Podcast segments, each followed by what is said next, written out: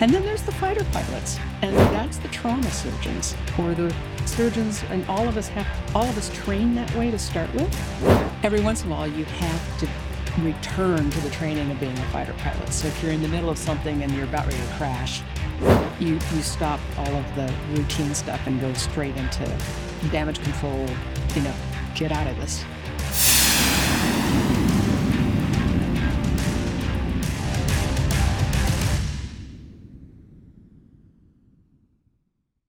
Doctors bear a lot of responsibility, and none more so than surgeons who literally have their patients' lives in their hands. Pediatric surgery, when the patients are children of all ages, adds even more to the mix, both technically and emotionally. Our guest today, Dr. Mary Brandt, has been a pediatric surgeon for over 33 years, as well as a mentor to many up and coming surgeons in the field. We talked with Mary about the multitude of risks associated with surgery to the patients and the surgeons both. Even though she recently retired from surgery, she's still very actively engaged in surgeon wellness. Many thanks to our sponsor for this episode, Culligan Water. With Culligan's drinking water systems, you can get the ultra filtered water you need to fuel your high performance lifestyle right on tap. Learn more at Culligan.com. And we caught up with Mary at her home in Houston. Dr. Mary Brandt, welcome to the Adrenaline Zone. Happy to be here. Hey, Mary, it's really great to have you as a guest. I've heard wonderful things about you from Sandra, but we always like to kind of tee up our guests by asking them, you know, how'd you get started in this career? So, what made you decide to go into surgery? And then, you know, there are a lot of choices there. How did you decide to specialize in pediatrics? Well, it's interesting because I was, I had a lot of people ask this question and had to think about it. But in reality, it was a moment. So I did my surgery rotation first in medical school. And for those that don't know, you basically rotate in all of the specialties so you can see them all and then you decide which one you're going into. And I did surgery first because I was never going to be a surgeon, a pathologist, or a psychiatrist. And it actually it turned out that both pathology and psychiatry were also fascinating, but this first one was surgery to get it out of the way because I knew it was the hardest, especially in that era. And I was just blown away. It's like all of the images people had painted for me about the culture of surgery and how mean they were and how they were kind of the dumb doctors in the hospital. Absolutely not. It was like this paradigm shift in my head, like in the first 48 hours. And then day three, and I still have a vivid memory of this. I'm walking in the operating room, getting ready to scrub on a case. And, you know, I'm holding my hands out. The nurse puts the gown on and I'm popping my hands in the glove.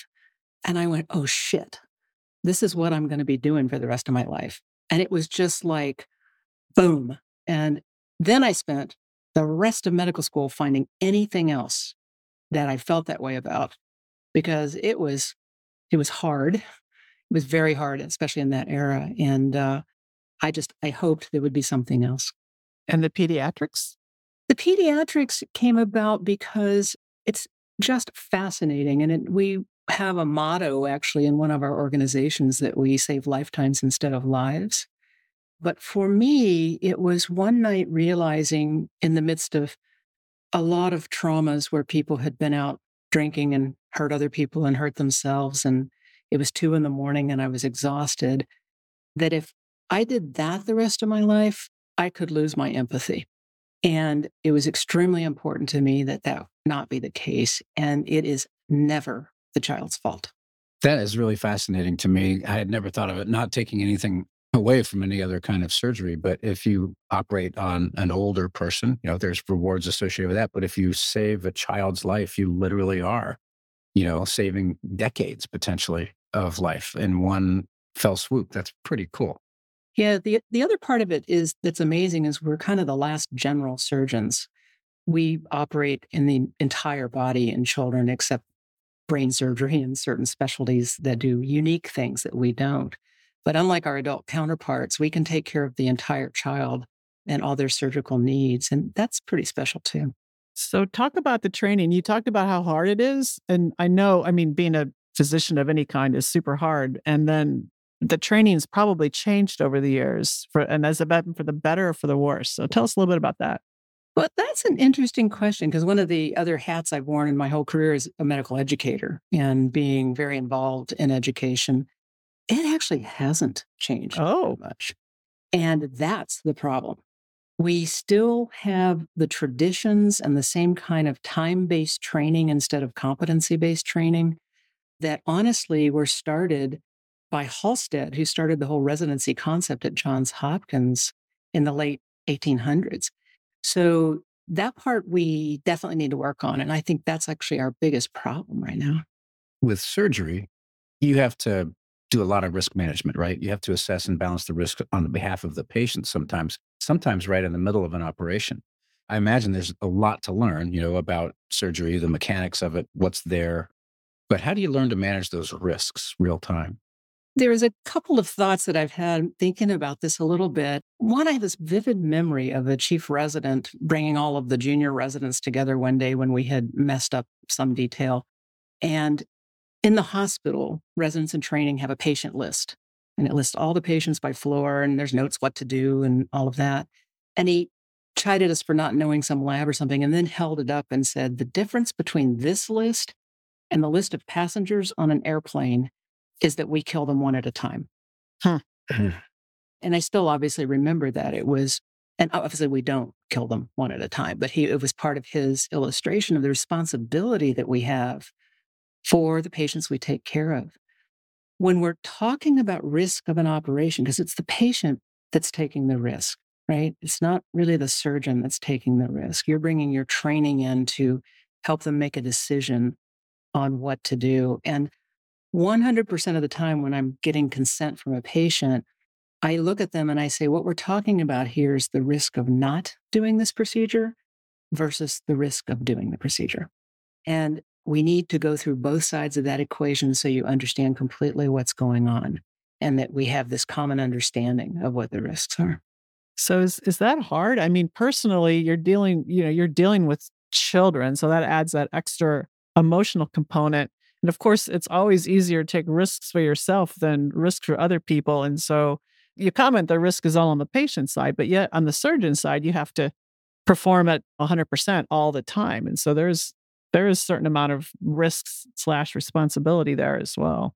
One day I, I was uh, doing a consent for a little boy who had a malrotation. So his, it was a chronic thing, not an emergency thing, but we needed to do surgery because his intestines basically had not returned to the abdomen when he was in utero and the way they should, and they were essentially twisted.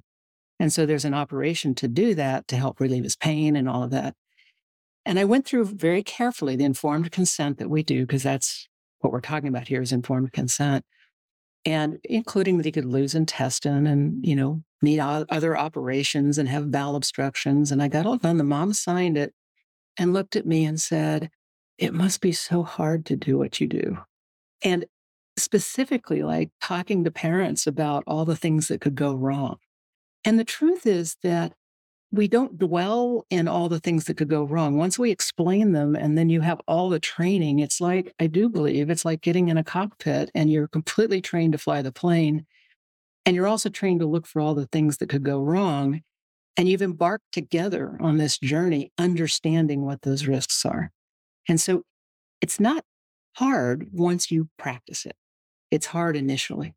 So I would imagine there's another kind of risk here that's maybe a little more subtle, but maybe even more acute with children. And because you have so much empathy for a child, right? And that is, do you ever have a hard time managing the fine line between getting enough involved to, to help solve this patient's problem, but without getting so involved that you lose your objectivity uh, because you care so much for this child? Is that, is that, or, or do you just sort of compartmentalize that away and you just have to take it as it is? I think the key term is compartmentalization. And I think there's a lot of other professions that have to do that as well. It is a skill you have to have, particularly if things are going badly. You really have to shut things out and focus completely on how you're going to get out of that situation and make things better. But I learned, and I think you learn with time and with the right kind of role models showing you how to do this, that it's not either or. You can be completely compartmentalized about the task at hand and what you're doing medically and still be very attached to the patient and empathetic with the patient. You can't cross that line beyond empathy to become personally involved in a way that would be a detriment. That's I think that's what you're asking.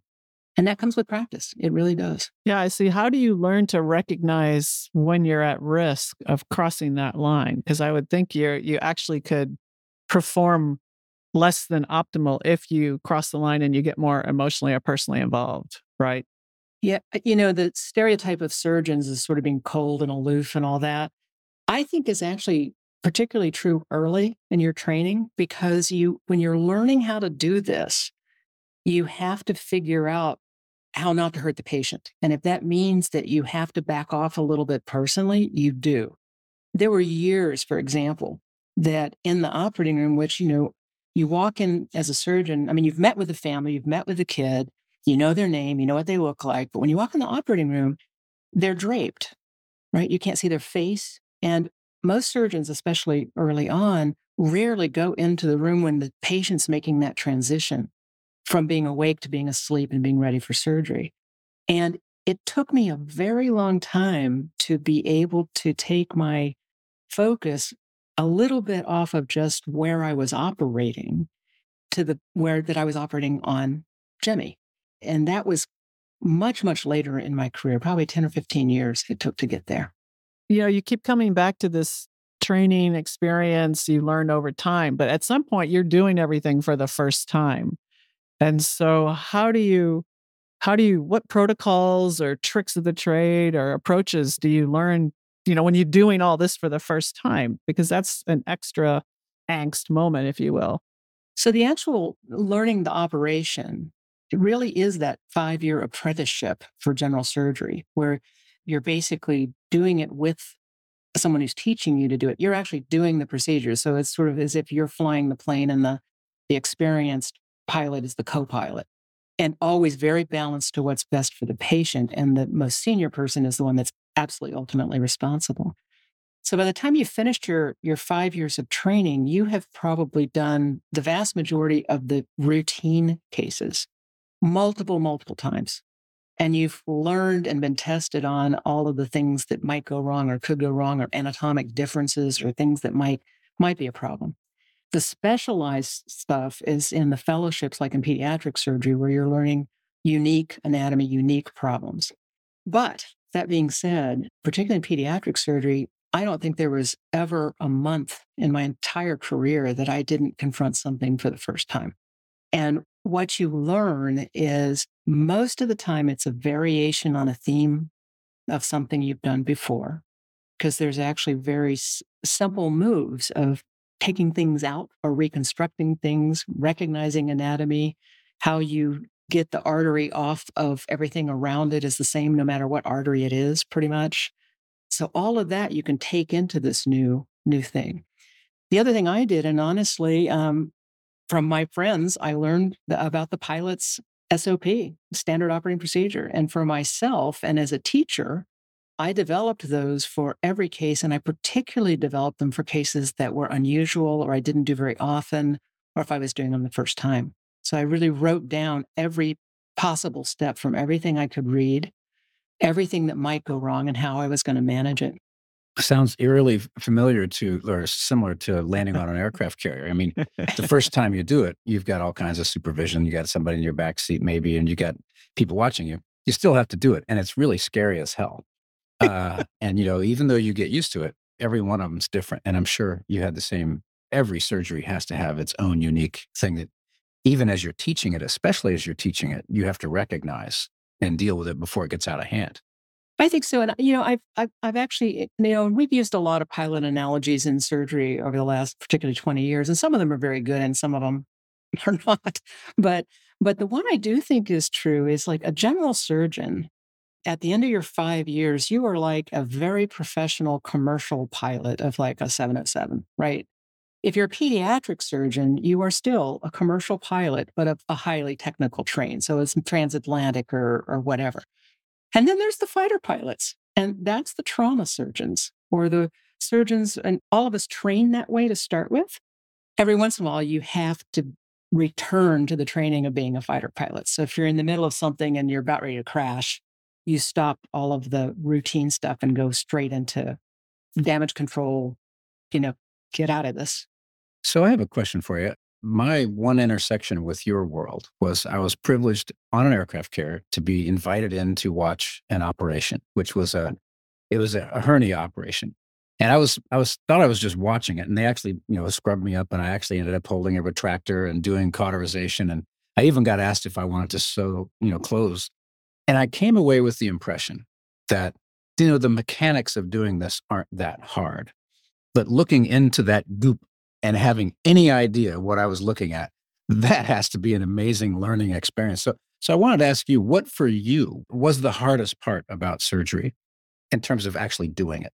Well, I think you you've sort of identified that there's level. I mean, you go through levels of expertise, right? So in medical school and early on, it's very much about what's the goop, you know, that what what are, what are we looking at, right? Mm-hmm. And then I think the next step is you learn that in a hernia operation, you have to get to the inguinal canal, you have to open it, you have to find the hernia, you have to patch the hernia, and then you have to get out of the inguinal canal, right? So there's these steps. And you practice those over and over again. I would tell my residents on a regular basis that I wasn't interested in training safe surgeons. I was interested in training master surgeons. So, safe surgeons know you go from A to B to C to D Master surgeons actually learn how to do that with a fluidity and with an understanding that is almost like a high level of playing a sport is the best analogy I use in teaching this because it's it is about movements but it's about efficiency of movement and beauty of movement because those are the surgeons that are operating so smoothly and so well that the patients just do better Ah, so like Yoda, you can say the force is strong in this one, right? this one's pretty good.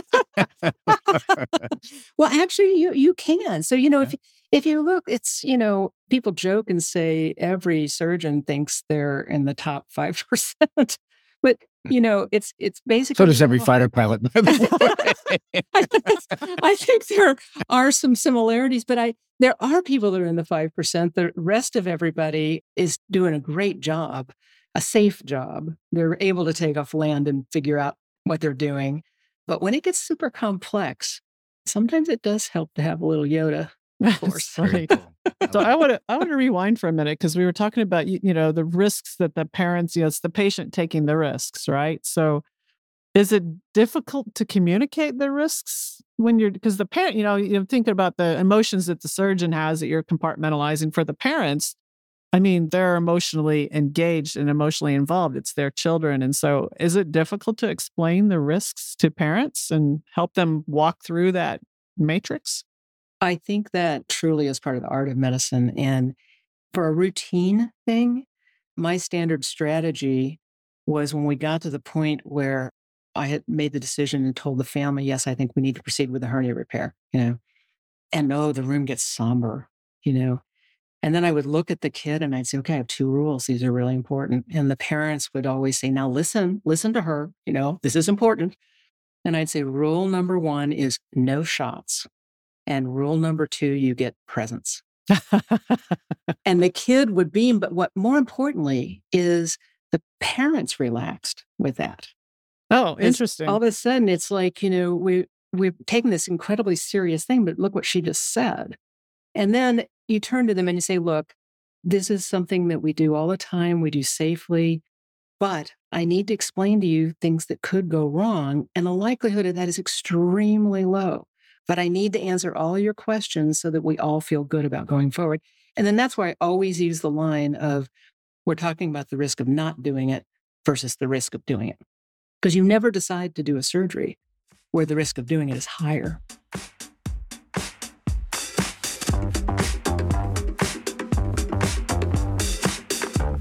You live to embrace risk in the air, on the slopes, and anywhere your determination takes you.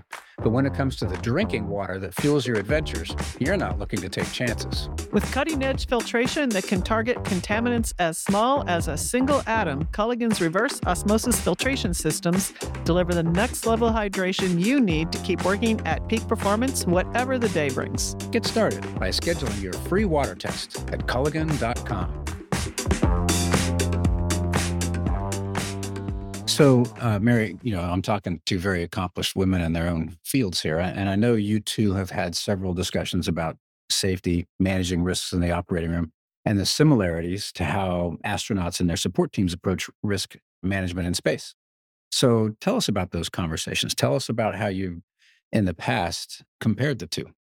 So, one of the things I began to realize as Sandra and I talked about this, if you think about an operation like a mission, right, the steps are kind of the same. You've got to have the training, you've got to have the place and the support team to do it.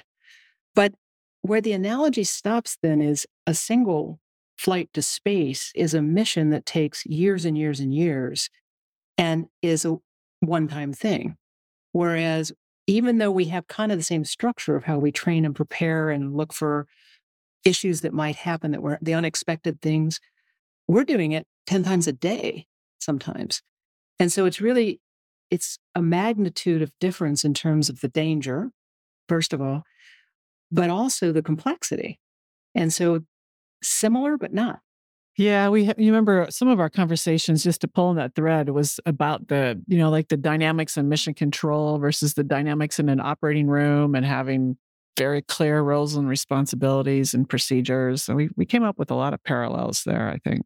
In the operating room, it really is a team and it's even it's much more of a team now than it was when I first started training. When I first started training, there was the surgeon who was in charge you know, and now it's much, much more of a team. And I think that that's kind of the same analogy when you have the the people in in mission control who are providing all of the support in a very active way is a lot like the anesthesiologist and the nurses and the people that are providing the instruments and even you know some of the very highly technical instruments need to have experts that come in and help us troubleshoot them and and do things so that's that's the similarity i think i would think that there's another similarity when you light off the rockets, you know, the solid boost boosters and, and that thing starts to leave the pad, there's no going back. And when you get out there, if something goes wrong with your spacecraft, you know, you're kind of on your own. You got to fix it. And I would imagine the same thing's true in an operating room. Once you, the incision is made and you're deeply into the operation and you find something you didn't expect, it's not like, oh, I want to just go start over on this thing, or or I, I can I want to call in some other people here. I guess you could do that, but I mean, it, there's sort of that stepping off the cliff aspect, I would think, to both of them. Yeah. And I think that the, you know, when I was talking about the trauma surgeons earlier, I think that that's the group of people. And, and for all of us in the middle of the night, if there's somebody who's been shot or in a horrible car accident and you open and it's a disaster, that really is that moment of adrenaline that you have to learn how to manage and you have to get out of that situation. So, how do you manage that kind of adrenaline in the middle of an operation? One of the things I actually taught this out loud, and that no one ever taught me this, but I would watch people I was working with. And, you know, when you're first starting, that adrenaline is there when you're learning how to make a skin incision, you know? And what happens is their shoulders go up to their ears and they start breathing fast. And I actually would start telling them, you know, look, you, you have just totally launched your sympathetic nervous system, and that is going to completely block your ability to think and do things. So I want you to lower your shoulders and take three deep breaths and watch what happens. And it works every single time. What happens with time is you begin to channel it more and you learn automatically how to control it so that you're not trembling and having all of the, the force of adrenaline behind the decisions you're making and what you're actually doing. And you recognize when it's happening. Yeah, as I say, too. that's that's key, right. you know, to know when it's exactly. happening. Exactly. So I do have a, a, story about learning about this and, and thinking about this. And Sandra knows a, a good friend of ours that after I'd known her a couple of years, and you know, for people that aren't astronauts to ask like astronauty questions of their friends is always kind of hard. But you know, I, I asked her, I said, Look, you're listen, you're going out just in the shuttle missions in that point, going out, you're getting sent up to the top, you're laying there on your back for two, three, four hours. Like, what are you doing? And she said, Well, the first time I flew, uh, I was a rookie, so I was just checking my checklist over and over and over again because I didn't want to screw up. And the second time I flew, um, I went to sleep. And I won't say verbatim what I said, but I basically looked at her and said, You're on top of a frigging bomb and you went to sleep. and she just looked at me kind of like a little baffled and said, Well, I was the night shift. You know, I had to be rested. Yeah. And that's when it clicked that, you know, when I have to rush a child who has been shot or something in two minutes up to the operating room and get them open and get the bleeding stopped. That's an impossible thing for her to understand. But I was the night shift. Yeah. We've talked a lot about analogies between fighter pilots, astronauts, surgeons. Are there any other disciplines? Because humans do best when they learn horizontally as well as vertically. Are there any other professions, disciplines where you've learned something that helped you be a better surgeon? I'm sitting here thinking, I think what it is is more about the ability to not act in the stereotype of a surgeon, which is how I was trained. And if I look at nurses and other healers that are not as technically stressed, I guess is the way I'd put it. I think they've taught me so much about those things we were talking about earlier about how do you talk to patients? How do you help people deal with their own risk and their own fears? So that would, off the top of my head, that's probably the one I would say. All right. Well, shifting gears yet again, because I'm curious, managing risks in the operating room, right? That's part of the the facet of, of being an operating team. So how has technology impacted your ability to manage risks for better or for worse in the operation in an operating room over the course of your career? It's been profound. And I think it's mostly in monitoring. And I would say mostly on the anesthesia side. The field of anesthesia has just expanded and developed magnificently over the last 20 or 30 years with more and more monitors, more and more ways to take care of very critically ill patients. I think the other thing on on the technical surgical side certainly is the minimally invasive and robotic surgeries, the new instruments, able to do things that we weren't able to do before in a very safe manner, which that's pretty spectacular too. Hmm. it's all about the sensors. Interesting what you say about anesthesiology because people say, you know, among the most important inventions of mankind, you know, the wheel, fire, you know, whatever, anesthesia, which actually permitted surgery was one of the most important but little heralded advances in human history, right? Absolutely. So let's jump back into the medical profession itself. I know you have some concerns about how it's evolved over time and what it's evolved into. Share some of your thoughts on that. So, from a purely educational point of view, what's happening in the United States is, is that, as I said before, we're still basically in the model we had for the last hundred years. We have one more big problem in the United States that other countries don't, which is the financing of our trainees. So, people who are training in surgery have a salary. It is a relatively low salary that is paid by the hospitals and not by the schools that are training them. And what that means is they can only be placed in hospitals that have a salary. In addition to that, though, the number of positions was capped a long time ago. And so if you look by the federal government. And if you look now, about half of residents in the United States are being paid for in cash by the hospital, not reimbursed by government. So they view unequivocally the residents as employees. Okay, they're paying money and they're doing work, which is very detrimental to training because we can only put them where there's a salary, first of all. But it's very hard to dictate how much work versus learning they're doing when basically the people teaching them are not controlling their salary. So it sounds like, uh, you know, there's somebody once said, uh, we have Paleolithic emotions, medieval institutions, and godlike technology. It sounds like the medieval institution pieces is still hanging in there in this profession. it is. And, and, and it's uniquely, I mean, it's a big source of discussion right now in all, all areas of surgical education. And in Canada, for example, they're moving to a truly competency based model, which I think is much more like what NASA does, which is you really have to learn and master this initial skill before you go on to the second, more complicated skill. In surgery, you just basically go with the surgeon who you're assigned to and help them do whatever you're capable of helping them with, which is very different. Yeah, it is different. I mean, in the world I grew up in, uh, you had gates you had to pass through. And if if you were not good enough to get through the gate, they weren't going to let you through because there was too much at stake. We sort of put you in the pasture and there's a bunch of gates all over the place and you have to get through all of them eventually. But different people own the pastures, so we can't control it as well as we'd like to. So what's an alternative approach to that? I mean, is the government government paying the salaries or schools having stipends or what's how do you fix that?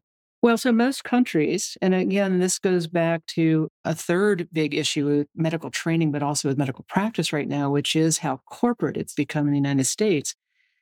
If you're driving people to work because of the profit they're going to make for the institution they work in, you create a very different work model than having the mission of providing health care to a country.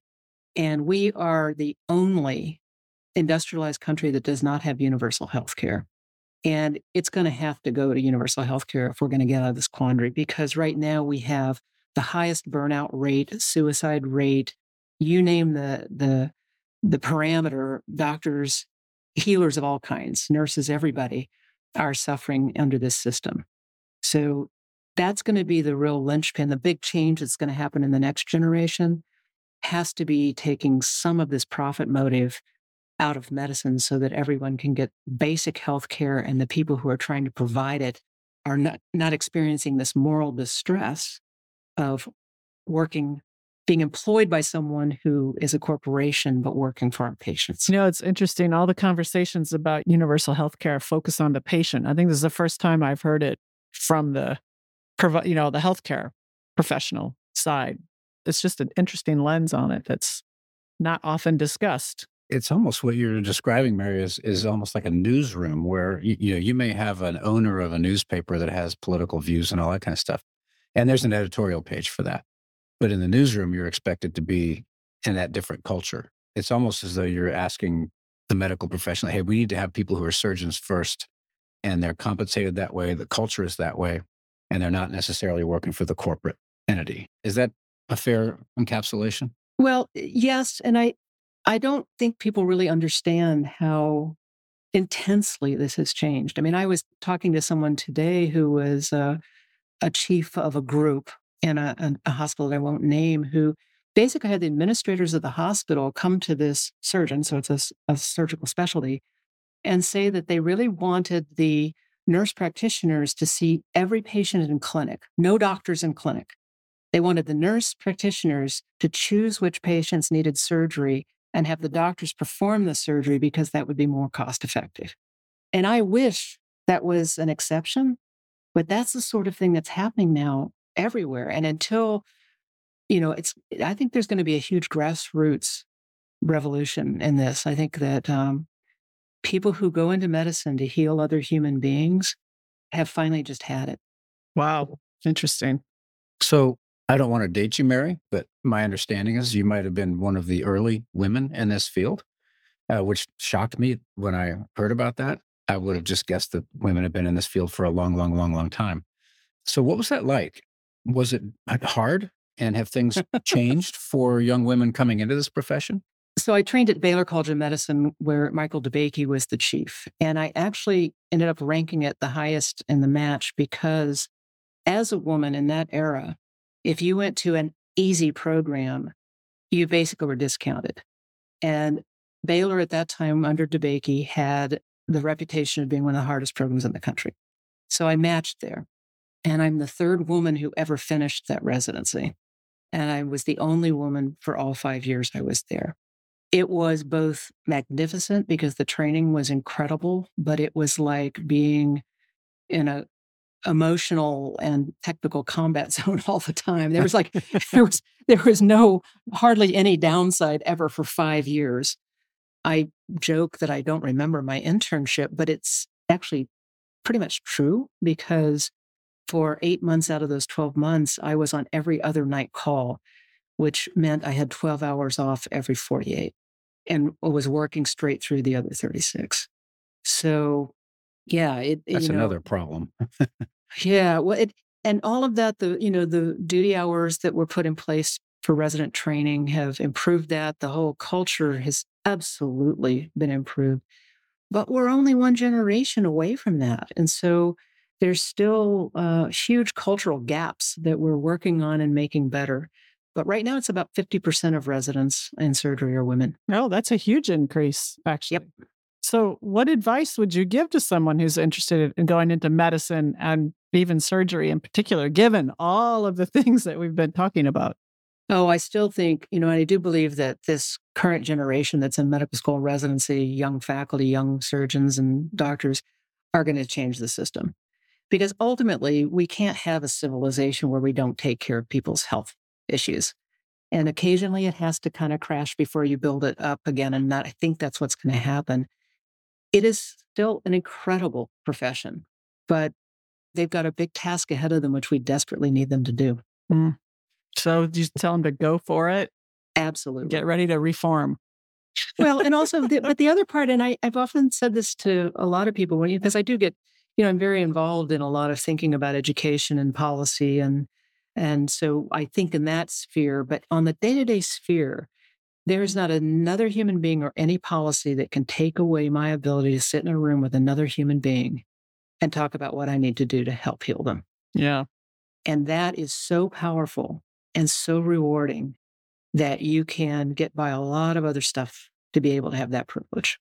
Wow, well that's a good that's a good note to end on, Mary, that uplifting power of the medical profession to help people. And we really appreciate you being a guest on the Adrenaline Zone. And I really enjoyed the conversation and learned a few things that I didn't know from having other conversations with you before. I really enjoyed it. It was fantastic. Thanks for, for being with us. Well, thank you so much for having me, and I, I really appreciate it. That was Dr. Mary Brandt, pediatric surgeon. I'm Sandy Winnefeld. And I'm Sandra Magnus. Thank you for tuning in to another episode of The Adrenaline Zone. Thanks again to Culligan Water for sponsoring this episode. The best water makes you feel truly good inside and out. Learn more at Culligan.com. Make sure to share our podcast with your friends and check us out on Instagram. Our handle is simple at The Adrenaline Zone.